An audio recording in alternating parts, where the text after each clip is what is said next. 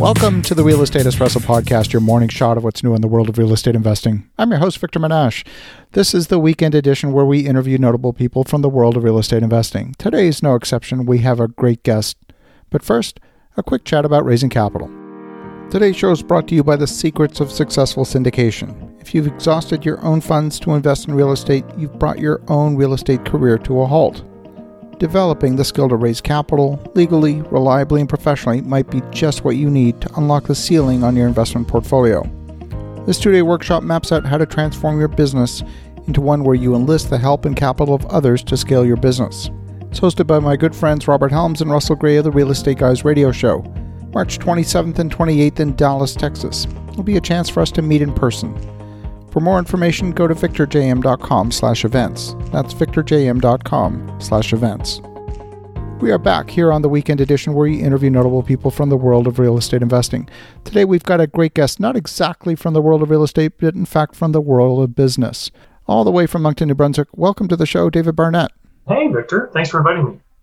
So, David, you come from a slightly different space. You've been a business broker for many years. These are the folks that buy and sell businesses, whether you're looking to sell a travel agency or an engineering firm, anything like that, that they would approach someone like you to sell their business. Why don't you give us a little bit of your backstory and how you got into this particular segment? Yeah, sure. Um, uh, first of all, I, I do feel a little bit of kinship with your listeners because at different points I've owned a bunch of small apartment buildings and um, bought and sold them and managed them myself. And so I know all the pain and misery of chasing people for rent and, and having to arrange for things to get repaired and, and all that other stuff. I was at one time a finance broker. And so I was helping small and medium sized businesses with obtaining money to grow uh, their business. And I would get approached by people who were looking to buy an already functioning business. And then we got into that financial crisis, the Great Recession back in 2008, 2009. And a lot of the different companies that I was using as a source of capital ended up going under in that time. And so I realized I needed to make some kind of pivot myself. And I realized that a lot of those people who were looking for money to buy established businesses were having a hard time because they weren't able to find any really good advisors or people to help them through the process. And so I saw the opportunity in business brokerage. I first got into it by joining a large international franchise brand as a broker. And I chose them because it gave me access to training. And so I was able to complete a certification program over the course of a couple of years while I worked in the field Eventually, I got out of it, and today I work with buyers and sellers as a, a private transaction advisor, which is basically doing the same work, except instead of representing a party and earning a commission, I advise people and build them for my service along the way. I love that. One of the things that is certainly true in today's environment, there's millions of small businesses all over North America that are scheduling to shut down. And what I mean by that is these are businesses that are owned by that wonderful generation called the baby boomers, and three quarters of those folks are owning and running those businesses with no succession plan in place. We've talked about this before on the show, where a lot of those businesses will simply shut down and those people will be thrown out of work because there is no buyer, there is no succession plan for that business ultimately to get sold. What have you seen in the marketplace? Well, it's a great question, actually, Victor. And I think before we start talking about the marketplace, I think we need to address one of the words that you used. Um, you called them businesses. And while technically, if you organize an LLC or a corporation or, or some form of legal entity, and you have customers and you make sales and you serve people, it is a business. I like to break down the term a little bit more.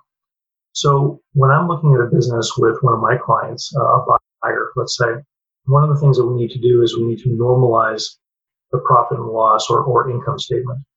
And so we go along and we look at every expense line that the business has, and we ask ourselves, if this business had been bought 12 months ago and run completely by the book, would this expense still exist?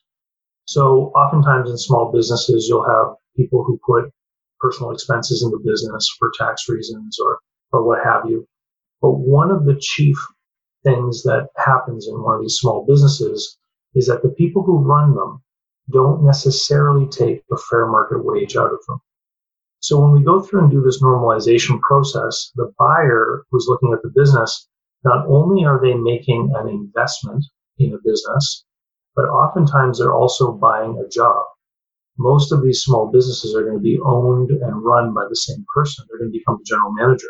And as a person who works as a general manager, you need to earn two types of returns. Number one, you need to get paid a fair wage for the work you're going to do every day. And then number two, you should have some kind of investment return for risking your capital in acquiring the business. So back to definitions. When we look at these small businesses, we look at the normalized cash flow and then we have to make a decision. If the buyer buys this business, are they going to earn less, equal to, or more than what they would earn doing the same work for another employer? And if the business will pay them less than they, what they would earn doing the same kind of work for an employer, then I don't call it a business, Victor. I call it a hobby. I agree with that. Yeah, because the owner of that business is subsidizing the enterprise. And if the person would earn just as much money as they would earn working for somebody else, it's still not a business in my book. It's a job. And so if you look at the world of, you know, small plumbing outfits, guys who install shingles, they, they might own their own business, but at the end of the day, if they're left with the same amount of money they would earn working for somebody else, they don't really own a business, they own a job.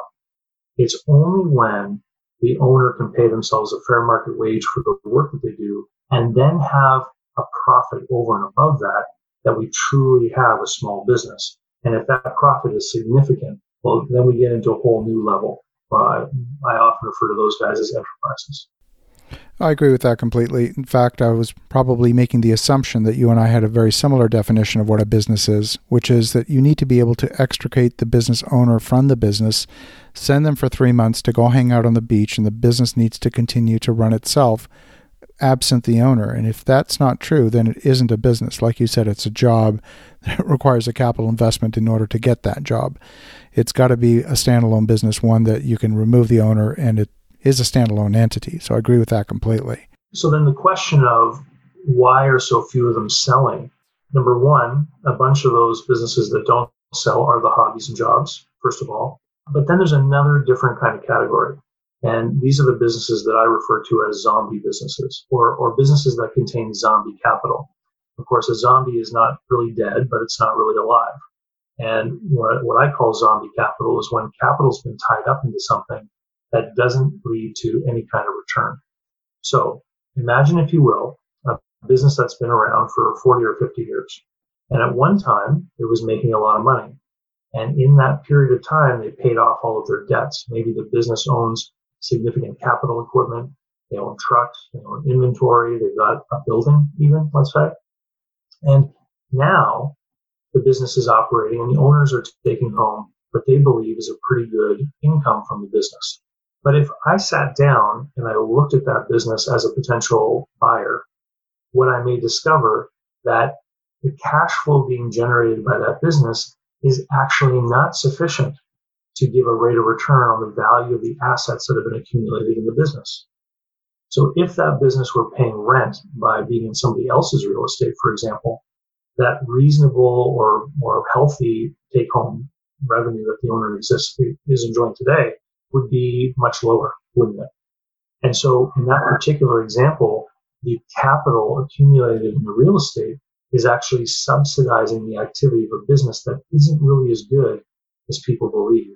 Uh, I actually did a, a presentation about this on my YouTube channel about uh, a hardware store in Massachusetts where I showed that no one would be able to buy the business and get an adequate rate of return because of the value of the assets within the business. And so that's another category of, for a reason why some of these businesses aren't going to end up selling. But the, the meanest one and the saddest one is that the people who own the businesses often don't get very good advice. And they enter into the marketplace believing that their business is worth far more than it really is. They don't have an understanding of what kind of rate of return the buyer needs to get out of the deal. And so they end up pricing themselves away from who I call the reasonable buyer the person who has good credit, experience in the industry, access to capital, etc. And they waste time dealing with people who, who don't know what they're doing and are, are talking with them and maybe even making offers, which they then can't get financed because the numbers don't work at the price point they're trying to achieve. I love what you said there. And I want to dig a little bit deeper in one of the things that you mentioned, which I think is really important for real estate investors to understand, in particular if they're looking at investment property for commercial businesses. You may have an existing business where the owner wants to bifurcate the asset. Maybe they want to sell the real estate as part of a business sale. And like you said, the business is not generating sufficient cash flow to afford the asset as well as the business itself. What do you do in those situations? Is there a viable business sale for the real estate? What how do you how do you unwind that? When I'm working with sellers and I find a situation like this, the first thing I have to do is is educate the business owner that the real estate and the business are two completely separate assets that are valued in different ways. And show them that part of the profit of their business is actually the operating income of the building that any investor would expect to achieve if they owned the building or were leasing the space. And so then we have a question. Does the seller have time to fix things? Because if they have time to properly address the business and make it work and increase that rate of return, then there may be an opportunity to sell the business and keep the real estate as a, as a more passive kind of asset.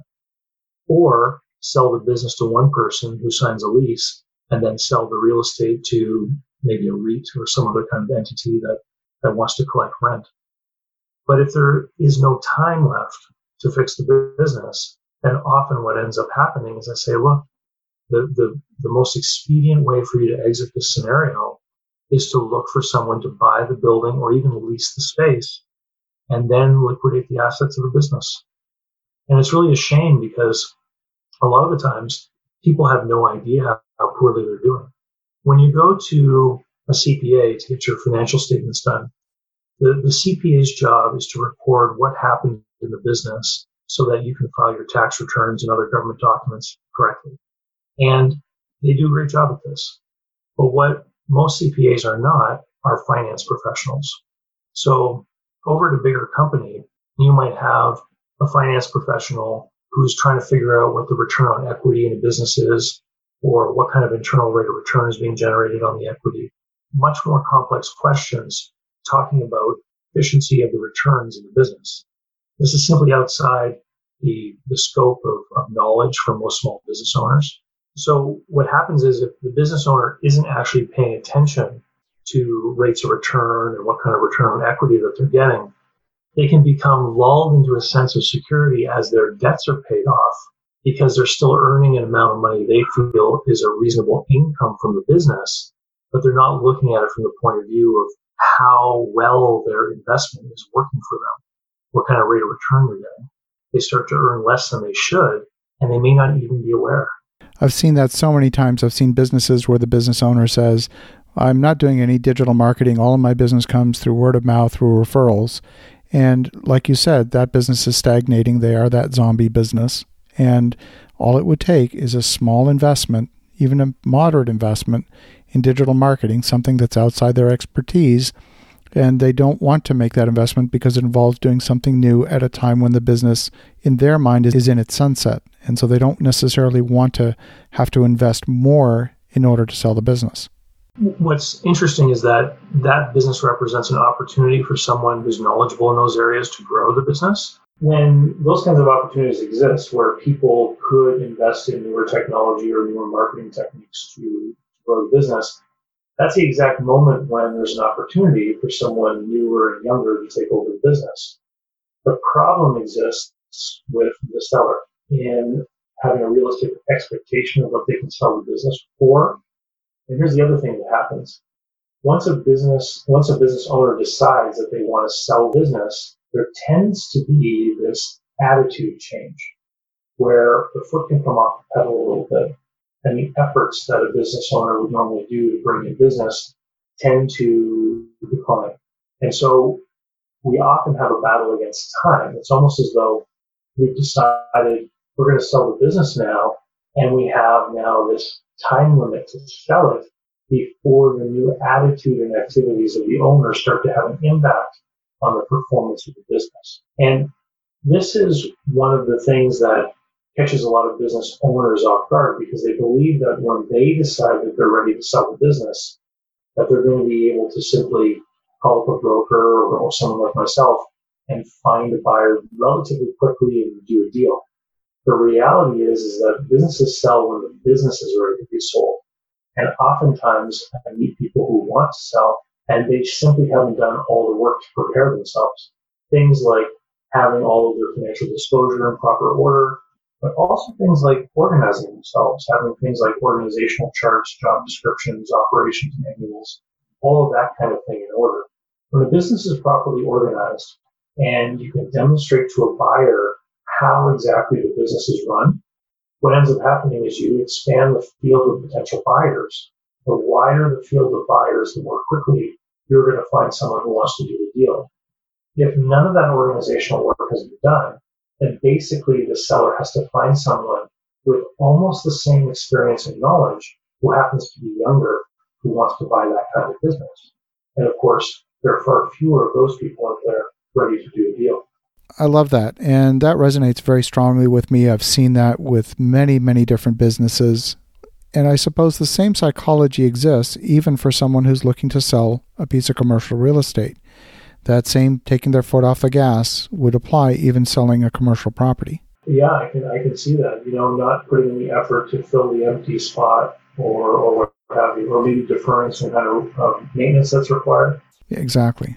Well, fascinating discussion, David. Folks want to get in touch and if they want to learn a bit more, what's the best way? The best place to go is to my blog site, davidcbarnett.com. From there, there are links to different websites I have on either buying or selling, or links to my YouTube channel, which has hundreds of videos, most of them answering questions submitted by people who simply have a question about how deals are done or the best ways to finance or manage a small medium sized business. There's literally dozens of hours of content there that's uh, free to enjoy. And I would encourage people to come on over, take a look. And if you're interested in deals about small business, sign up for my email list while you're there. So I love that. Definitely reach out to David at davidcbarnett.com. And for the listeners at home, have an awesome rest of your weekend. Go make some great things happen. We'll talk to you again tomorrow.